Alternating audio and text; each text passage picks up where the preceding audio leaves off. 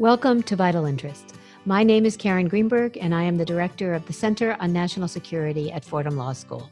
Our podcast is designed to help you understand security in its many dimensions. Each week, we will bring you thoughtful voices from the worlds of policy, government, law, journalism, and advocacy. We will look at the challenges that confront us today and tomorrow, from pandemic to climate change, from terrorism to population migration, from war to peace, all with an eye towards the rule of law, the protection of human rights, and the respect for civil liberties. Vital Interest Podcast is committed to making the world we live in more comprehensible, the part we play in it more engaged, and our futures more secure.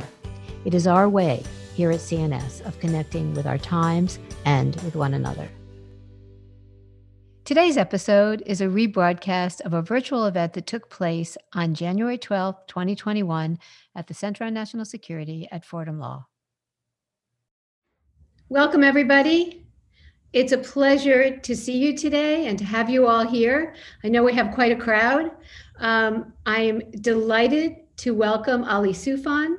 I think for this crowd, we really don't need any introduction, but I want to do one anyway because it's such a pleasure. Ali is an author, a security professional, an entrepreneur, a colleague to a wide array of professionals, from law enforcement and intelligence agents to government officials, to experts, scholars, journalists, the whole panoply of the conversation about national security. And he's helped guide us through this for many years now. I'm actually many decades. It's coming on many decades. Ali's received a lot of attention and a lot of awards this year. He received the 2020 James Foley Legacy Achievement Award for his work with hostages abroad and for helping to bring American hostages home to their families. He was an FBI special agent before, during, and after 9/11, working on some of the most high-profile terrorism investigations. And now, with the Soufan Group and the Soufan Center, which he founded, he is at the forefront of advising all of us on the threats that face us, the ones that demand the most attention, and some of the ways in which we can begin to address them. Which brings us to today's topic, which is what is happening in Washington and around the country, and what happened last week on January 6th when the Congress was convened to certify the election of Joe Biden as president. I think we need to have some accounting, some thought, some clarification, and I thought Ali Soufan would be the best person for this. This past September, in a Vanity Fair article, Chris Smith called him an American hero. The other day, he tweeted this: "Sorry to say that recent events are proving Ali Soufan right again. Political disinformation and domestic terrorism go hand in hand," something we're going to dig into a little bit later in this conversation. But before we start, I'd like to share a short video with you just about the course of awareness of what's been happening and what's manifested itself in these recent days. You mentioned, one of the tools is designation, absolutely. Another is to recognize a threat. A third, to start looking into these groups and see how they are connecting with each other. The reason I'm concerned about this and the reason I'm here today is because I saw that in the 80s and 90s evolving with the jihadis and nobody was listening. Exactly. Now we see the same thing. I can sit with you. I can give you names, organizations, individuals here in the United States, in Western countries, in other places. They have their own Afghanistan, and they are doing the same thing. And they are today where the jihadis were in the 90s. That's a sobering moment. And before we get to unpacking some of that, Ali, I wanted to just talk a little bit about what happened last week on January 6th. There are something like 27 law enforcement agencies that have some kind of responsibility for security in Washington, D.C. They didn't show up. The Capitol Police were, it seemed, unprepared for the riots. The Capitol was easily breached. The steps of the Capitol were not protected. Now I know we have a wall around the Capitol. Can you tell us, to the best of your understanding in terms of how law enforcement works, is deployed, what the hierarchical command structure is, and how come nobody showed up? Well, Karen, Thank you, and thank you for this. Yes, sorry to dive right in, but go ahead. Thank you for this wonderful introduction. And that video that you've shown, that was a hearing in Congress about almost 2 years ago, warning them about what just happened last week. Unfortunately, many in law enforcement and in the political establishment still fail to recognize the threats and to curb the rise of right-wing and supremacist groups, despite all the repeated warnings from people like me and others. After that hearing, many government agencies start looking into this because they were requested by Congress to do so. The FBI became more involved in openly talking about the threat and how the threat is being, is being spread across the United States. DHS were more hesitant, but at least they put a statement or two also about the threat. The director of the FBI, just not long time ago, went to Congress and he told them that this threat is probably one of the most dangerous threats, even on par with the jihadi threat. Just before the events, the dark events last September, last January, last Wednesday, the FBI sent a stark warning about a war being planned on Capitol Hill, and still, shockingly, the security establishment that was in charge of securing Washington, D.C. failed to take all this seriously. The president used a fanatic mob in his insurrection. This mob included a variety of conspiracists, violent extremists, white supremacists. Some were wearing Auschwitz sweatshirt, others were wearing 6 million was not enough t-shirts. This breach wasn't just a security breach. It was way worse and way more dangerous than that. It was a surgical strike at the heart of our democracy. It was a strike that meant to create a movement and to create an aftermath that will lead to melting the foundation of our republic. It tarnished our image overseas. It betrayed the memories of all those who cemented that sacred foundation, all those who forged that country's image as a beacon of freedom and democracy, all those who, fought in the fields of Gettysburg or stormed the beaches of Normandy. My God, they must be turning in their graves today to see the Confederate flag in Capitol Hill and Nazis roaming the halls of the temple of our republic. But Ali, if you that is not just they ignored it or they failed. The scale of that failure, makes us ask: was it a deliberate neglect? Was this allowed to happen? And I hope that investigation will show us what happened on this.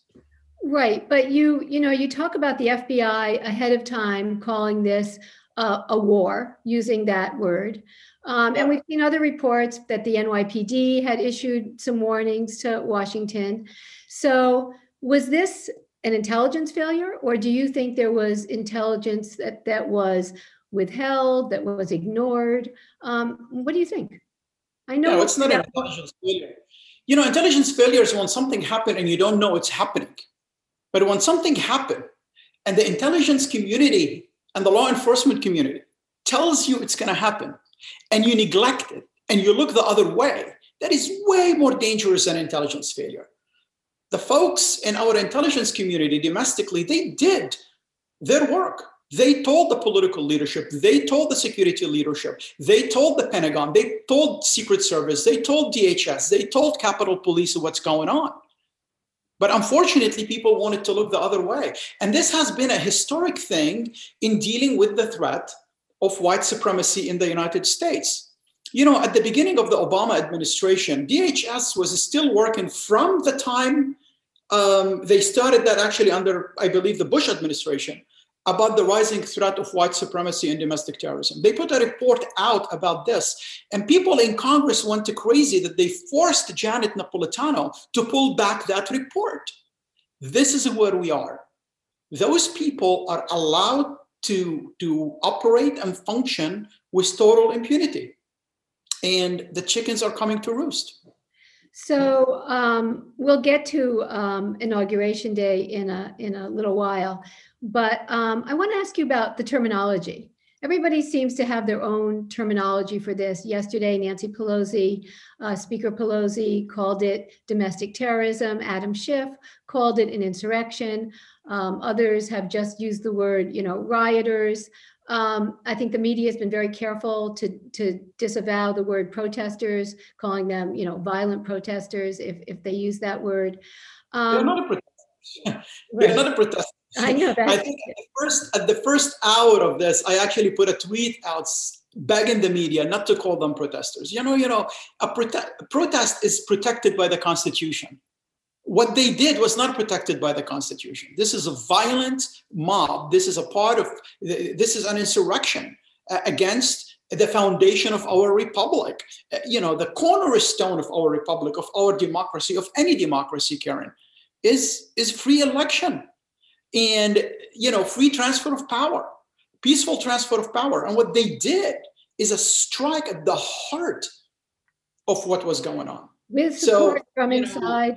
Maybe the people who went next to the White House with the president, those you can call them protesters. That's what they did, is regardless if you believe it or you don't believe it and how disgusting and how false it was, regardless, that is protected by the Constitution. The people who broke the windows and murdered a Capitol Police officers and took down the American flag and put up the Trump flag on Congress and roamed the halls of Congress, swearing 6 million was not enough, referring to the victims of the Holocaust. Or Auschwitz sweatshirts, going around and trying to look for the vice president wearing tactical gears and having handcuffs. Those guys are not protesters. That is not a protest. That is a coup that failed. And planted bombs. Exactly. So luckily, these bombs were disrupted before they entered the building. Right. So I think that brings me back to that question, which is going forward, what term should we use for them? I think there's a few different things happening at the same time. And there is no cookie cutter approach in the terminology. Okay. You have the event that took place on Capitol Hill. In any definition, except legal one. I'll tell you why except legal one. It is definitely a terrorist attack. Okay. On the heart of our democracy. Now, the reason it's not legally a terrorist attack because we don't have domestic terrorism laws in the United States. So let me put it to you this way. If those guys, but you can still call it a terrorist attack without. You can call it a terrorist attack, but legally it doesn't mean anything. Legally, if you just say that these guys are terrorists, you're giving them, carte blanche to get out and do nothing, because even Timothy McVeigh, he blew up a federal building, killing so many people, and they could not even charge him with terrorism because we don't have domestic terrorism. But they could charge him. Well, they didn't. Yeah, they didn't. Right. And what kind of charges? How difficult it is to prove the charge? That's number one. We can talk about this forever. You know that I've been involved in this for a long time. What do they need to prove that a charge? Number one, the whole conspiracy doesn't exist with domestic terrorism charges. The whole material support doesn't exist with domestic terrorism charges, which is the core of our terrorism investigation. Number two, the lack of designation, that's number three. It's not going to take it anywhere. And after you do all this hard work, if you are able to be successful because you're a genius prosecutor, what charges do you have on the book against domestic terrorism? Okay, so we're going to call them terrorists, but we'll deal with the law. No. Let's go back to the terms to use. Thank you. So the act that happened is definitely a terrorism act, and that's why Congress now and everybody need to start thinking about what tools do they need to give prosecutors in order to go after these individuals based on what they are doing, because this is not only against the people who attacked the building, but it's about the network that allowed them to operate so openly in the United States, build groups and armed gangs in all 50 states that now they are actually literally threatening 50 capitals in the United States. This is what's going on. In order to target these individuals, you don't target this network. You don't target individuals. You have to target network. And it takes a network to defeat a network. And because it's a domestic situation, we need some kind of legislation to aid the prosecutors in putting a network together. And this is a very complicated thing, I understand. Now, what happened over there is an act of insurrection. And those individuals who are being arrested, they should be prosecuted as such. Not all of them probably are involved in networks. Not all of them are involved in terrorist organizations that's operating in the United States, but they were involved in insurrection. Now, some of them went with the insurrection without any intent for insurrection. They just get, into the moment, they break into the building. They threatened people. They broke. They went illegally into federal property. They damaged. They stole property. Whatever they did, they can be prosecuted legally on these kind of things. So we have a lot of things in the law to go after the specific act, criminal act that took place that day. Now, this is on a short term. On the long term, how to deal with this bigger thing? That's a totally different story. And by the bigger thing, you mean the movement itself. The network. Yeah. So I went to Congress about 2 years ago warning them about. But I want to talk about this, and without getting into domestic terrorism law specifically, because I'm happy to debate this, but I want to just get at this one other thing, which is that, a lot of the time and effort many of us spent thinking about terrorism had to do with thinking about how to deter people from terrorism, to give other options, to interfere early on and in non-law enforcement ways, but in what we came to be called as counter-violent extremism, de-radicalization, however, whatever term you want to pick. Do you think that these kinds of programs and approaches and remedies are transferable to this network you're referring to? Or do you think we're really talking about apples and oranges and it requires an entirely different way of thinking about deterrence? I think when it comes to the United States, it's a little bit different. I think as tools, maybe down the road, you can use these things, but you can't use them now. Because what's happening now is a movement that's taking advantage of a political divide. And the political divide and the partisan divide that's happening in the United States is feeding into that movement. So first of all, we need to have a united approach in recognizing the threat and giving the political will and the political backing for law enforcement to dismantle that threat. I'll give you an example of something that happened in the 90s when President Bush Sr. was the president. And at the time, there was movements to include the NRA that's trying to do the same thing as what happened now after Ruby Ridge and Waco, Texas, and all these things. And remember, they issued a statement calling the FBI and the ATF booted thugs, right? Remember that? Mm-hmm. So what President Bush did immediately, he returned his membership card to the NRA and put a statement that he is totally against this and he supports law enforcement in their effort. That was a leadership test, right? And then he set the tone. He set the tone for everyone in his party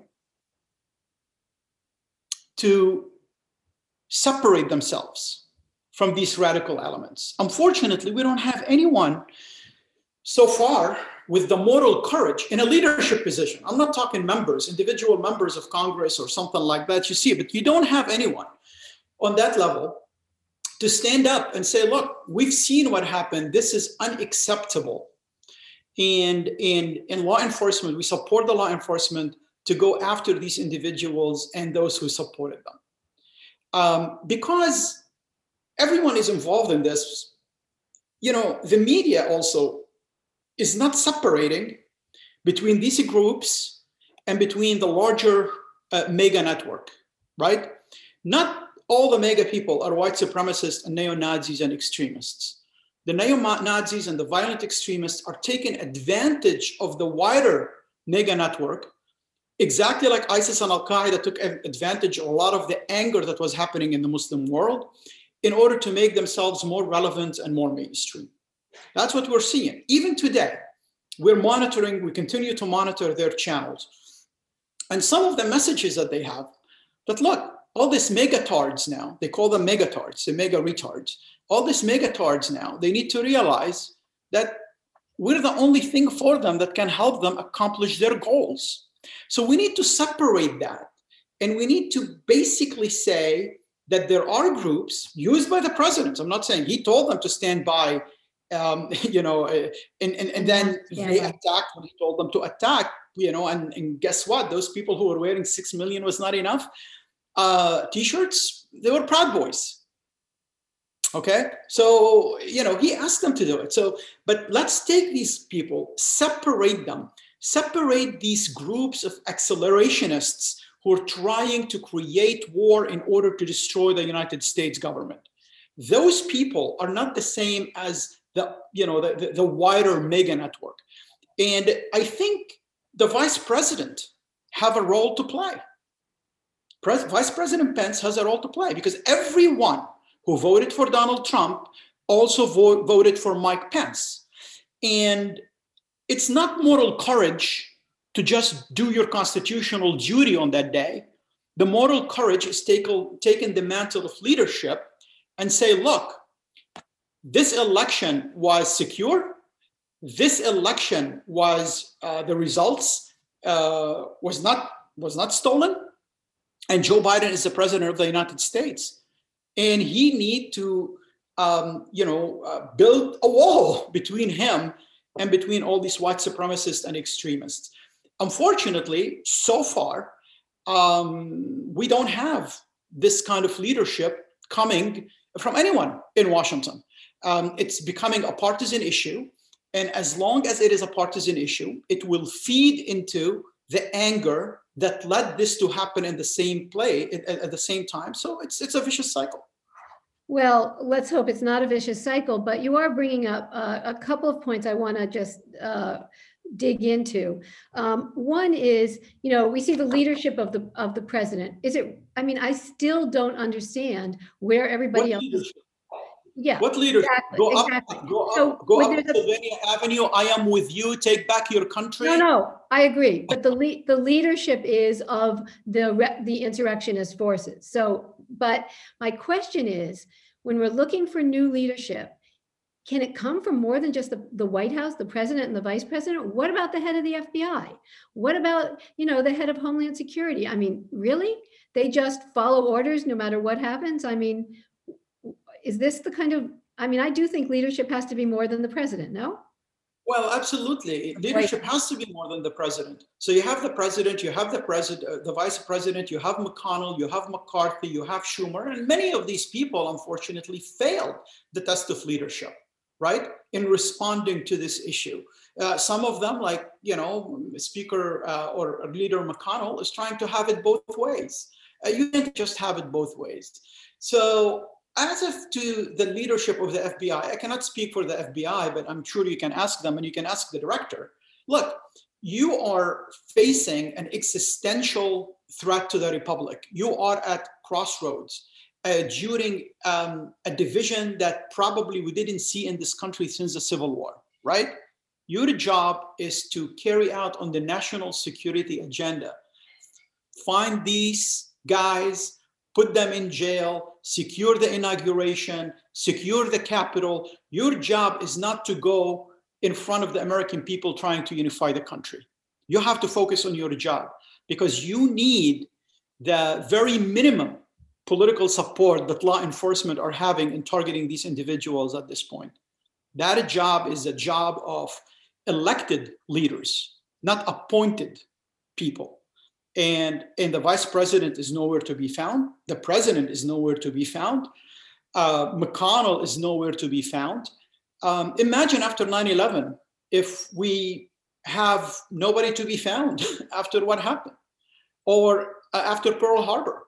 And yes, this event is as significant as the other events. Actually, it hurts our democracy and it hurts the foundation of our republic way more than the other events that actually united us. You know, after 9/11, 10 months after very difficult election, a lot of people did not believe President Bush was their president. 9/11 happened and everybody unified behind President Bush, and the whole country was unified against Al-Qaeda and Taliban. Unfortunately, what happened in Congress, we had that moment to unify against these groups, against the insurrectionists, against the negative rhetoric from the president. They had a chance to stand up in Congress and say no. And the moment they came back, and they want us to tap them on the shoulder or in the back that they came back, 60, 70 of them stood and, said no. Basically, all the lies that brought these co-conspirators to Congress are right, and we're standing behind it. And few, 100 or so people voted not to certify the election. We did not learn. And unfortunately, this political division is going to create significant security threat in the United States, because it's going to hinder the way you first communicate to the public about the threat. Second, how to unify the nation against these individuals, against these insurrectionists, against even the white supremacists who are taking advantage of all these things. And third, it's gonna basically allow a huge space, especially because of the vacancy that you're talking about, where are the leaders, right? For conspiracy theories to take place. And that's what we're facing today.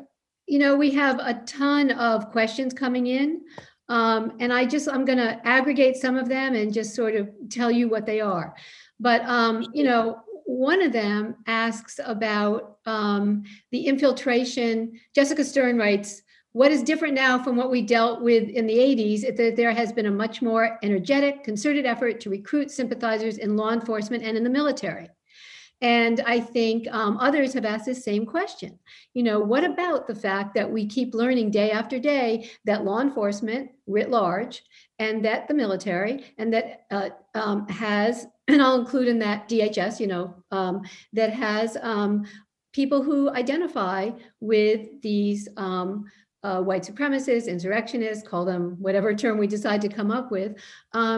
What about that? How do we handle that? Those people will still be in place when a new leadership and a new president comes in. What do you think we should do there? Look, absolutely. As part of going full throttle against all these organizations and all these groups and all these violent extremists, we need to purge them out of law enforcement and the military. It's a must. I know now the Pentagon is doing a lot of investigations finally about these individuals and their rank. I know a couple of law enforcement agencies start looking inward, but we cannot go after them and have them also be the police at the same time. I mean, we know now when they came to Capitol Hill, they had a lot of police officers with them. They were flashing their badges to Capitol Police in order to get in. We know a couple of departments already put on leave or arrested individuals who were involved in this. We've been talking about the white supremacy in the military. We've been talking about white supremacy in law enforcement for a while. As you know, we put a couple of intel briefs a while ago about these kind of things. And this is not something happening only in the United States. It's also happening in other Western countries. Well, Germany, for example, is I'm sorry, go ahead. So John Antisef asked a question about that, which I want to read. How much of this issue is attributed to foreign influence and disinformation by hostile intelligence services? And I want to add on to that by something you've repeatedly talked about in the clip we showed at the beginning, this sort of training ground abroad, et cetera. It seems from the way the media's presented it in this last week, like a very domestic occurrence, something really rooted here. But what is the international tie here? Is there any? How do we know? Let me be clear about this. White supremacy is an American problem, right? So it has been always here. Actually, even Adolf Hitler got further radicalized by Americans about his anti-Semitic views. So, however, what's happening today is also international. And many of these groups are working together, coordinating their efforts with a group across the pond in Europe, in Germany, in England, in Norway, and in other locations. And they have been going to Ukraine to fight. And some of them are going, where used to go, to fight along Azov, for example, which is a neo-Nazi sympathizer group that's in Ukraine against the Russians. But a lot of them have been going to fight also in eastern Ukraine with the Russians. And this becoming like their Afghanistan, very similar to how the jihadis used to go and fight against opposing groups sometimes when after the Soviets pull out, when the Mujahideens were fighting each other. So I think we're seeing the same thing today. Luckily, because of a lot of the work that us and other people have been doing, the Ukrainian governments are putting significant pressure on Azov in order to stop their international work with white supremacists from Europe and other places. However, the Russians are not. The Russians are still helping those individuals, still promoting their narrative using social media and their social media operations.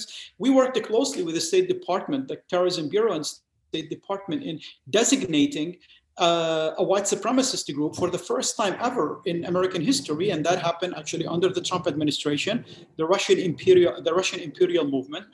This group has a lot of people who operate under its banners, to include organizations that operate under its banners in the United States. Well, guess what? It has been specially designated by State Department, but a lot of the individuals who operate under that banner, DOJ didn't go after them like they go after people who are working with the Taliban, for example, in the United States. So we have the designation. The Trump administration early on with General McMaster, they had a national security strategy. In their national security strategy, they mentioned neo-Nazi groups in Europe, like, for example, the Nordic Front, right? They mentioned that those individuals are a threat to the national security of the United States. What does that mean? If the Nordic Front in Europe, in Scandinavia, is a threat to the United States, that means there's something going on here in the United States. Yet we didn't follow up on even trying to recognize the international network. We have groups in the UK, groups in Canada that has been designated by our allies, by our Five Eyes allies, as terrorist organizations over there, but they still function and operate here in the United States with impunity. That has to stop. So the confirmation hearing for Avril Haines for DNI, Director of National Intelligence, is tomorrow before the Senate Intelligence Committee. Deirdre Shesgreen asks, can you talk about the challenges she will face on day one, assuming she is confirmed, in the context of last week's riots and the ongoing threats ahead of the inauguration? Oh my God, I mean, first of all, we have a significant domestic terrorist threat we have to deal with, something that we never dealt with something on that magnitude since the Civil War, right? Let me put it to you this way. Today, as you and I and the audience speak, we have more soldiers to protect the Capitol than we have in Afghanistan, in Syria, and in Iraq. Combined. That gives you an idea about the threat that we have here. Yes, it is happening, right? Yes. That is a very significant problem that the Biden administration has to deal with. Let's talk about the domestic, and then we can venture a little bit to the international. My fear that with, and I'm independent, I used to be a Republican all my life until 2005, as you know, and I'm independent. I don't talk about these things publicly. My fear, what's happening today, that everybody is kicking the can down the road, and the lack of response, immediate response, by people like the vice president, by people like McConnell, by people like McCarthy, I think it is going to put a lot of pressure on the Biden administration. My fear is when the Biden administration start to follow up on these criminal cases that's being opened now. The FBI yesterday said they opened 160 cases, 170 cases, people getting arrested, people getting prosecuted, insurrection charges started to flow from the United States Attorney's Office in DC. It's gonna look as if it's one administration going after the supporters of other administration. It's gonna make us further appear as if we're a banana republic. And you have the media, you have social media, You have the ultra-right movement media. You have that bubble. You have, frankly, some shows on Fox News who will repeat this rhetoric exactly they repeated other rhetoric, and it become a partisan issue, and we will further move towards the abyss. This should not be a partisan issue. This should be an American issue. This is an existential moment for our republic, and if we don't do it, we don't respond in a unified manner, it's gonna, you know, we've seen what happens in other countries around the world. Okay, well, let's talk short term. Let's talk about just this week, right? The country's sort of been put on alert, you know, the people of the country, let alone law enforcement, in every state about the days leading up to the inauguration and the inauguration itself. You look at pictures of Washington now and the streets are empty, right? With barricades and armed troops. Soldiers sleeping on the floor in Congress to protect. Yes, and that too. And so the question is, is Inauguration Day going to be okay? I'm sure it will be okay. I think we have the capabilities to make it okay. Good. That's why we have more than 20,000 soldiers in Afghanistan, in Washington. But what you talked about, Karen, didn't come out of thin air. Why do we have this threat? Why 50 states are under lockdown? Why? That is a question. It's because of these armed groups. It's because of these violent extremists. It's because of they have arms and they have experience and they have weapons and they have support. That's why. And if we don't go after them and dismantle that network, okay, so it's going to be a really tough future for the United States, bleak future, frankly. A lot of our audience has asking questions about social media, and the question is, and you've written about this and talked about this, and the question is, you know, what to do about social media. You said in the clip we showed that disinformation was, you know, half of, you know, the basket we needed to look at here. Right. Now you see that, you know, Twitter and Facebook and others, or Amazon, are, you know, rising to this challenge basically by shutting things down. So is that really the way to go about stopping the disinformation? Is there a way to regulate the internet? What do you think? I mean, it can't all be just arrest everybody, because otherwise we're just going to be, you know, the conditions and the partisan atmosphere will create more and more. Is there, in your mind, a mechanism for countering disinformation in an effective way? For how do you think about social media and all this? What are your priorities? I think, first of all, I really don't like the power that these social media companies have. I disagree with everything that Trump was saying, but I don't think that they have the power to take out, for example, the president of the United States, even though, you know, I understand why they did it. As you mentioned, the threat today, and they have been seeing, and they said that in their statements, all of them, that there are more violence being planned, and he's part of it. And that's one of the reasons that they kind of like shut him down. But I think that that's so much power in the hand of a couple of individuals who are being viewed as the security levers of the country, and I don't think that is appropriate. I think social media will always exist, but social media. These conspiracy theories happen on social media is because of political leadership allow it to happen on social media. You know, tell us more. Well, for example, QAnon, everybody knows they are Waco crazy people. You know, they have a plan. A lot of these guys, one of the guys actually who was following up the Capitol Police officer who basically saved the whole Senate. Look at the T-shirt, what he was wearing. Trust the plan. They believe that there's a Trump plan. They believe that they're going to go to Capitol Hill. They're going to believe the miracle is going to happen. Trump have everything. He's playing multidimensional chess, and the order is going to collapse, and a new America is going to born. Right? Wackos. Right? But when people, the FBI said that they are a terrorist, a threat to the United States. When others are talking about them as wackos and as threatening, Trump basically supported them. And he said, no, they are people who love our country. You know, every time Trump says country, replace it with me. Take back the country, that's give me the country. You know, you love our country, you love me. You know, that's basically it. So basically he said they love the country.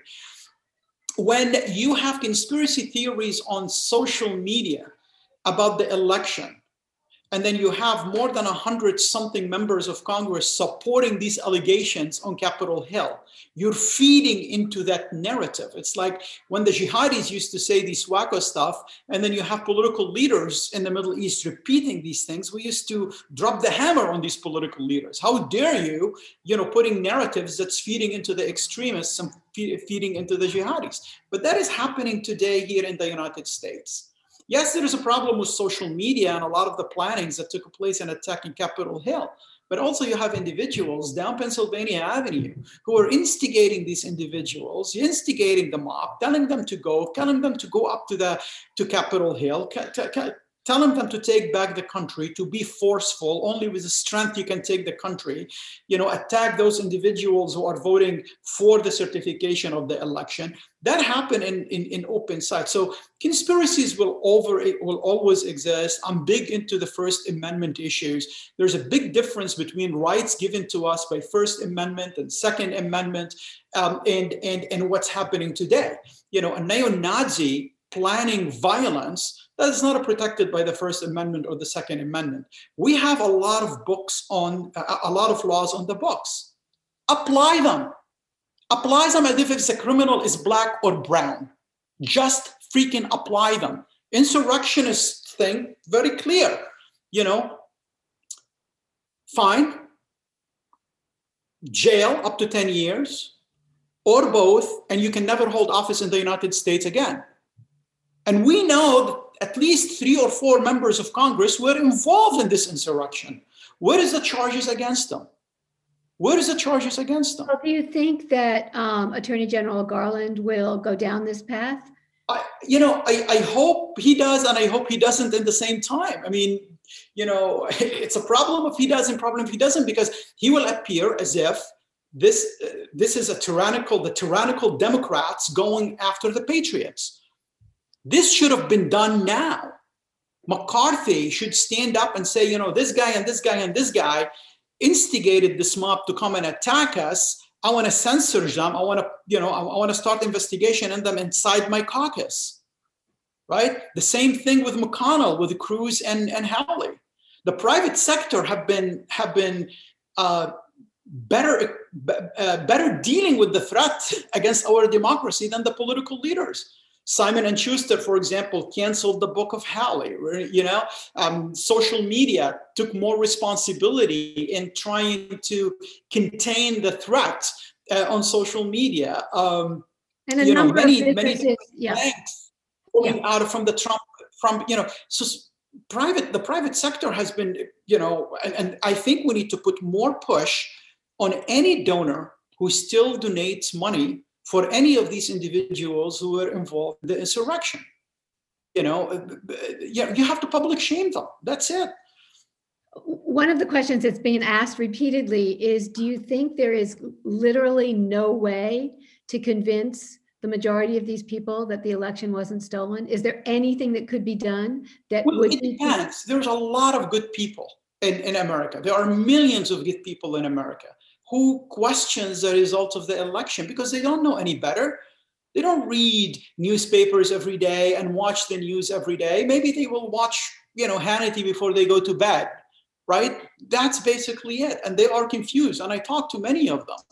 And that's why I believe the job of the vice president, I have some of them actually in my family, right? And that's why I believe the vice president's role is to stand up and say the truth to all these people because they will trust him because his name was on the ballot as well. We can't just say that everyone that we're going to debate and argue with are these wackos, radical QAnon, and their shaman, right? This is not what we're dealing with.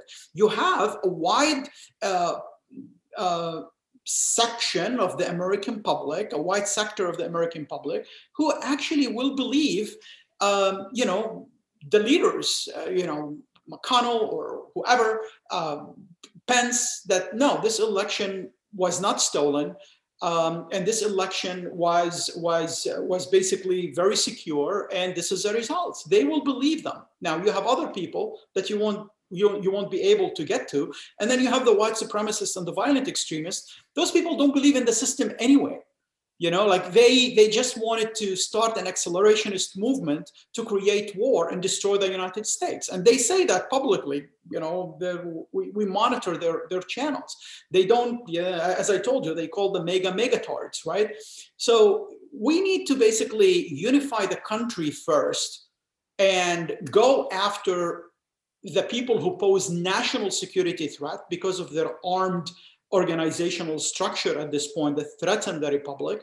As for the conspiracy theorists, you know, they will go back. They will go back to the fringe. It's going to take time, but that's what's going to happen. Unfortunately, what's happening now, the lack of leadership, the lack of communication, crisis management, basically, of after what happened and communicating to the American public what's going on, that is actually feeding into the disinformation cycle, feeding into the conspiracy theories, feeding into the divide, and that is not good for the national security of the United States or for the health of our republic. Going forward, absent Trump being in politics and being at the head of this movement, if he is impeached by trial, he will not be able to run for office again. I mean, convicted. You talk as if there's so much momentum to this movement, whereas I'm curious if you think that after we get through this period of time, if some of it may just diffuse anyway, if Congress does work in a less partisan, antagonistic way. Is there any sort of sense that we've been through a bad period? And because that's not what I'm hearing, that's why I'm kind of asking. And or is it really that now we're in the crosshairs and the struggle, even though we've been through such a struggle for 4 years as a country, this is really another phase that may be just as intense and just as disheartening. How do you see that? So I hope that the people in Congress realize that they need to start working together. But some of the speeches that I heard yesterday on Capitol Hill is not optimistic. You still have crazies who believe that being a crazy is beneficial for their short-term political careers.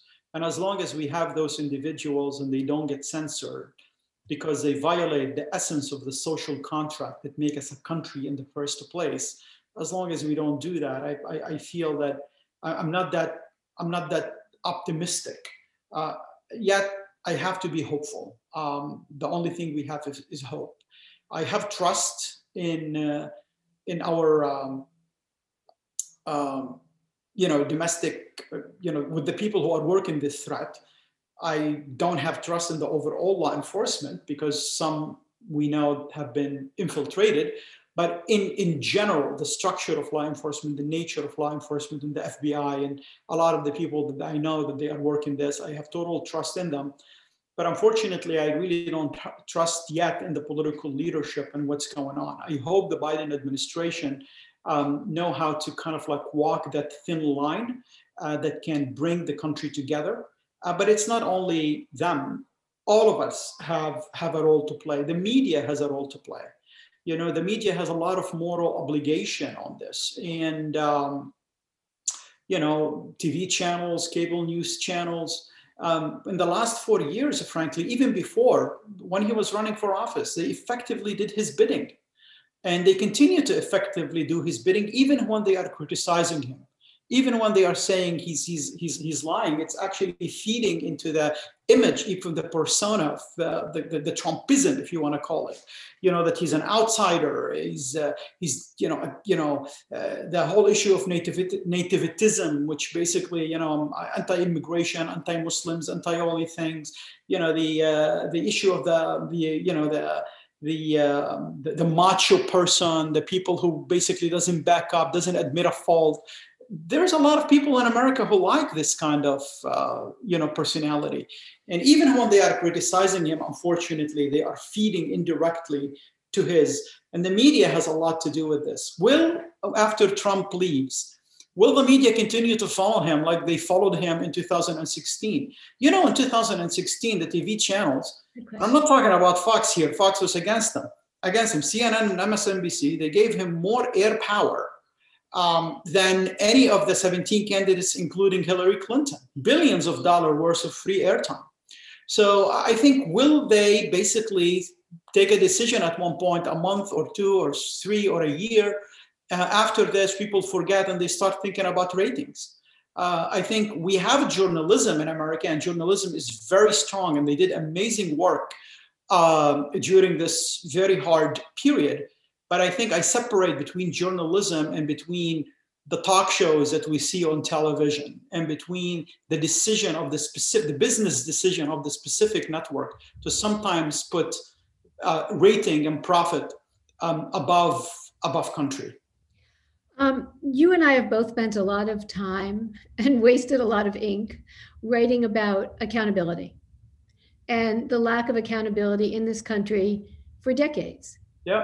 Basically, since 9/11 for, egregious illegal policies and on the part of the US government. And there has, whether it's for the war in Iraq or for the torture policy, there has been a sense that it's better just not to make waves, just do things right going forward. But yet you've been talking this whole time about how we have to find these people and charge them, et cetera, et cetera. I want to focus on the people at the top, not the insurrectionists that were at the Capitol, but their aiders and abettors, whoever gave the tour of the Capitol the day ahead of time, Trump. Where do you see this accountability ending? How do you think it should be carried out? Because you said you're a little worried about, doing it in a very careful way. Do you think symbolically holding Trump accountable and maybe one or two others would be enough? And then moving on, how, if you were, going to script this out and prioritize it, understanding all the other things going on in the country right now, including COVID, what would you recommend for a framework for thinking about accountability? Well, that's a very good question. And I think we need to respond to this tragic event that took place last Wednesday.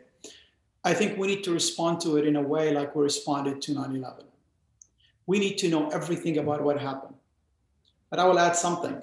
We need to be better than 9/11 in actually bringing people accountable to what actually happened, right? So I think accountability, I think Trump is here today, frankly. What we see with Trump is because this culture of impunity that we had in America for the last 2 or 3 decades, right? He's just a manifestation of this culture.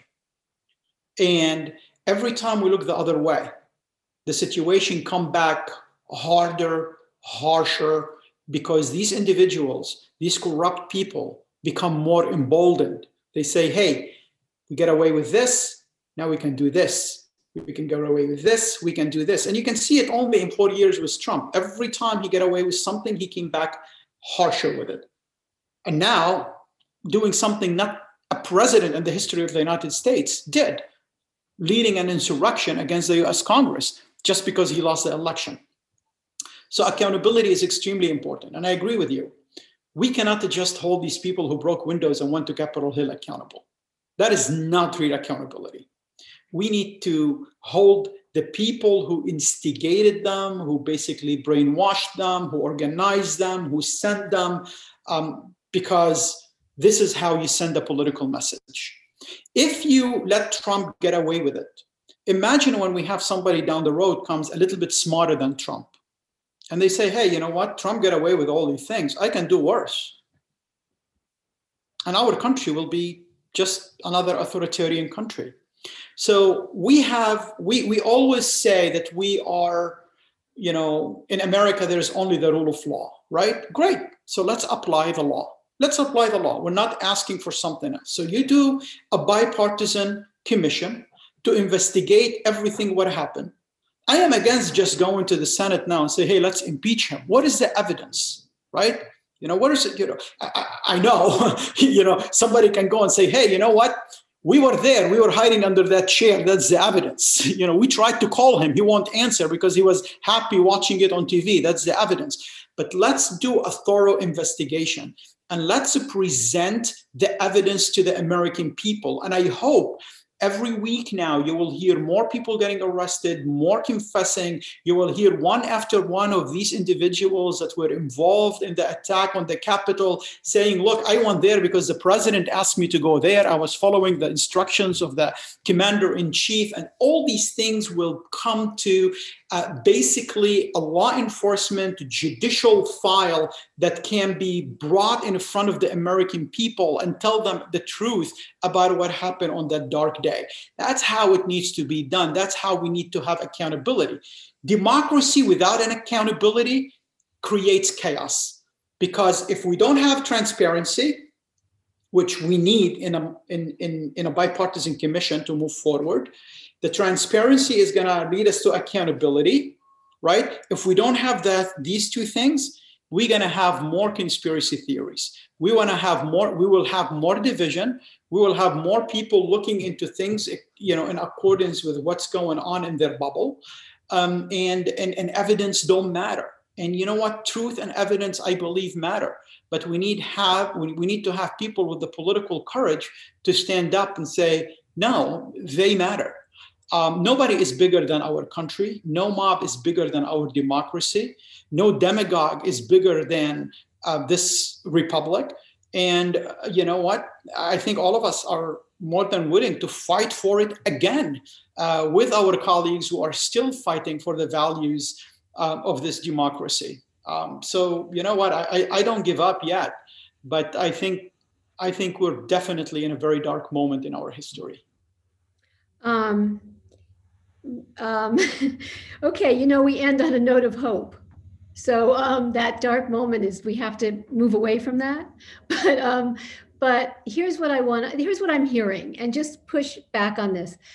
We started talking about a domestic terrorism statute, and a lot of people have asked, can we still have a domestic terrorism statute that will respect constitutional principles, you know, absolutely, in particular, the First Amendment, et cetera? And do you think that there's the largesse and the lack of panic on the part of lawmakers and a respect for the Constitution that will happen in a way that so many have feared it wouldn't happen, particularly if this were passed under Trump?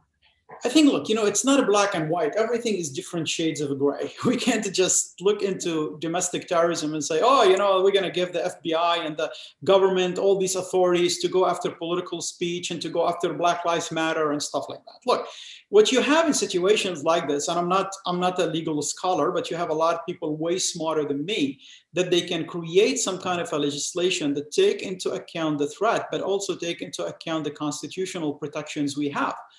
From hearing me, you know that I'm a big First Amendment guy, and I'm also a big Second Amendment guy. But I believe that there is limits for the Second Amendment, for example, right? There is, so I believe in limits in these kind of things. So you can't just go to the extreme, but not with the First Amendment. You know, I think as long as you don't, you know, yell as a thing, fire in a theater. Well, this guy yelled more than fire in a theater the day before. So you cannot say that this is constitutionally protected thing. So I think there is something that we can put in place in a way that make the violence, you know, the terrorism act, like we see with Al-Qaeda and ISIS, is what trigger the ability for prosecutors to use conspiracy, right? Because you can't just take these guys one at a time. They are not individuals. They are operating in networks. And unfortunately, when it comes to our investigation of these individuals, we don't have that material support charges, right? We don't have. But even with material support charges, guilt is individual. But I understand your point about they are individuals, but there is the people who support these individuals. We cannot go after them without material support. Right. I love that we've been having this conversation. So imagine if we don't have material support in the United States. Every day we could have had after 9/11 attacks by ISIS or by Al-Qaeda, later by ISIS. I mean, this is a very important tool. And so we're talking about, we're not going to start these tools, and the legislation can be very detailed with a lot of oversights on it, that it just like, they believe they want to open a case, they open a case. There's a lot of constitutional protections you can put in this place and make the violence be, if somebody did something like McVeigh, for example, you have the ability to go after him and to go after a lot of the people who supported him and aiding him and abetting him and funded him and supported him.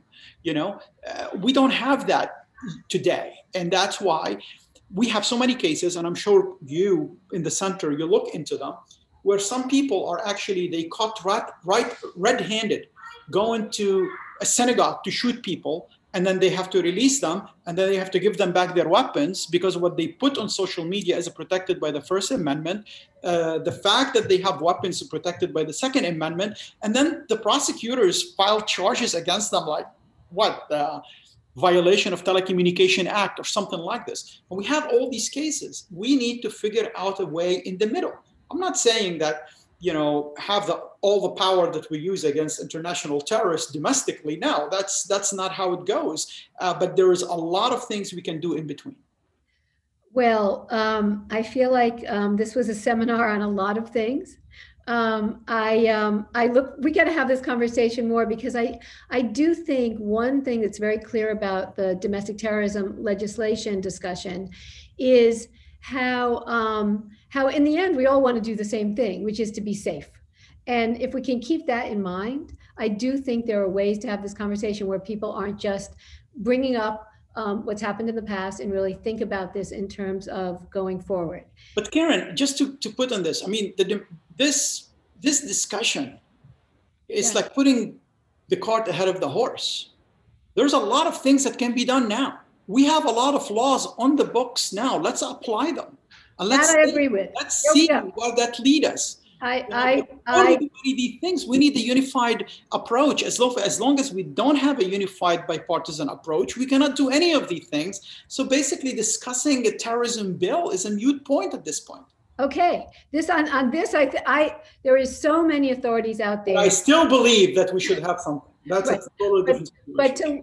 But one of the reasons I wanted to do this event was to sort of make people understand where the mechanisms for safety are. And we do have a tremendous amount of laws in place and policies, by the way, in terms of how law enforcement operates, that this shouldn't have happened and this shouldn't happen again. And so I really appreciate your saying that you think Inauguration Day, this is under control from law enforcement.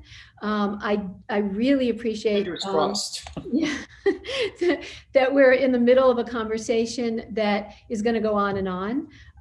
And I guess that's the good thing, that we're kind of in this together, which is what we've been trying to say for a very long time. So Ali Soufan, you are an American hero, and I thank you tremendously. Thank you. We shall overcome. We shall overcome. Till next time, thank you to our audience for all of your wonderful questions.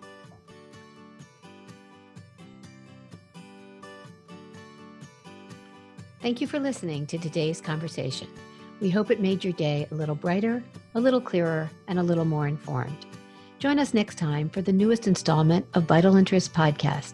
In the meantime, feel free to send us your questions at vitalinterestpodcast.org and to follow us on Twitter at VI_podcastCNS. And make sure to check out our daily morning brief, our weekly cyber brief, and our Vital Interest online forum at centeronnationalsecurity.org. Have a wonderful week, and please stay safe.